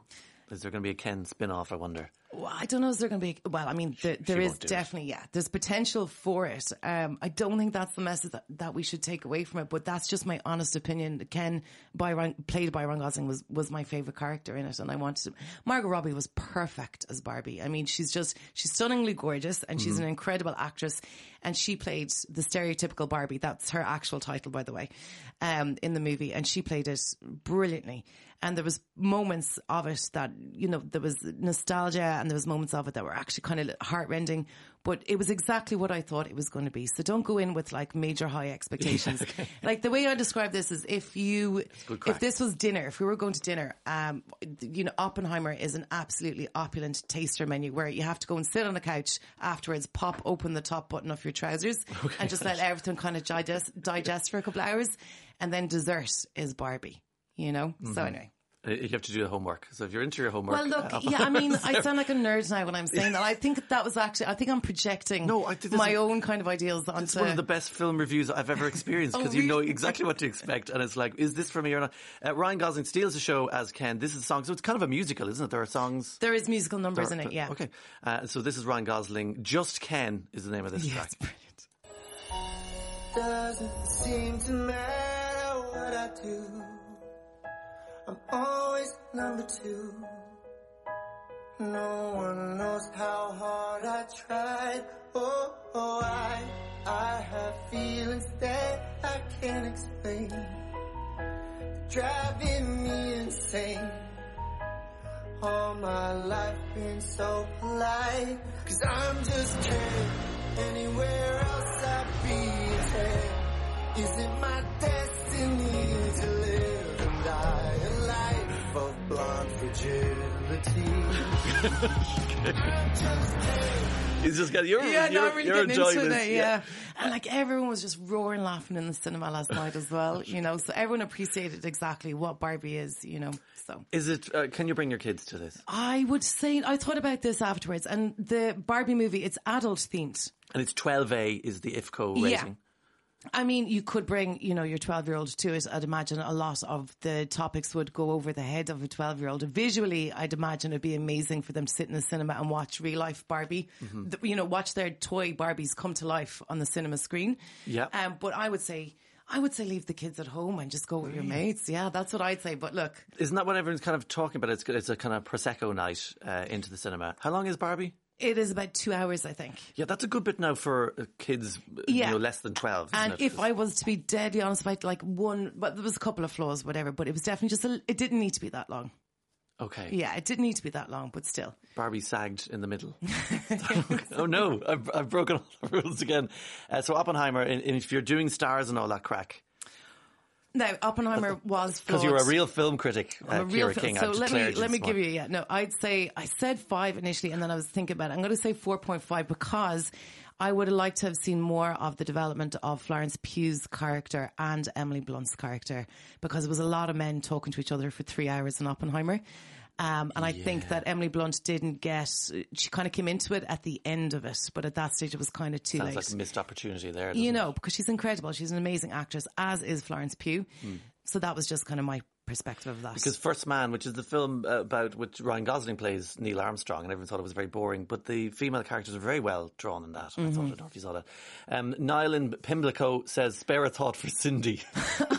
so I had a Cindy. So. I didn't have a Barbie. All right. But I had one Cindy. And you- And then the rest of the time I played with my brother's G.I. Joe men. But uh, yeah. Yeah, poor Cindy. Cindy's sitting somewhere in a dark room, you know. Someone says, "Think about it, Oliver. You're doing a review of the new Oppenheimer film." About the creation of the atomic bomb in an RT radio studio, which is underground and probably designed to broadcast to the Irish nation in the event of a nuclear attack. Oh my God, I never So thought of that. Yeah. I mean, I wouldn't, I wouldn't uh, be down here now. I don't think it's you're gonna- Even if someone spilled tea upstairs, you'd, you'd nearly expect it to come, come through from the 90s. But anyway, uh, I think there was actually a place in Athlone that was designed as a bunker for those situations. Uh, I remember kind of doing vaguely this um, a, a while ago. As I say, with no research whatsoever, it being Friday, and I'm relying on you entirely to know absolutely everything about Oppenheimer. But I'll find out in my in my homework that I have to do. I'd say Oppenheimer would be a good morning film on a wet day, so that you still have the day left afterwards? Oh, a morning film. Oh, if you go I- eight o'clock showing, right, you're going to have h- half an hour, twenty minutes of ads. It's going to be all over by half eleven. Should be like, you know, I guess, do you know what? I think it'd be a good midweek movie. Midweek. Yeah, midweek. A good midweek movie. Actually, here's a question I meant to ask you: How did you feel at the end of Oppenheimer? Are you kind of morose and Yeah, I felt anxious. Um, I thought about it for a good couple of days after I saw it. Again, my main concern was about Cillian Murphy and, and is he okay? Yeah, he lost weight for this role? Yeah, he did. He did. Uh, you know, he really took on the role as Oppenheimer. And you see, I've got a complicated relationship with Cillian Murphy because he actually looks like my brother. So aside from being a fan of him and his work, I've kind of got this weird warm affection towards him as a person do, because he reminds me of my baby brother. So add all those layers. You have sibling love for Cillian Murphy. For Ki- yes, I do. It's It's the high place. cheekbones and the blue eyes. Yeah. That's an interesting. Uh, if you were, would you rewatch either of these films? Let's say in a year or two. I would like to go back and watch Oppenheimer, and I definitely watch Barbie again. Oh, you're both. Yeah, both. So, all, it's- Yeah. uh, so everyone wins in the end. Yeah. Ciara King, it's been an absolute pleasure. It's been great, it's thank you. wonderful to see you here as the chief film critic now of this show.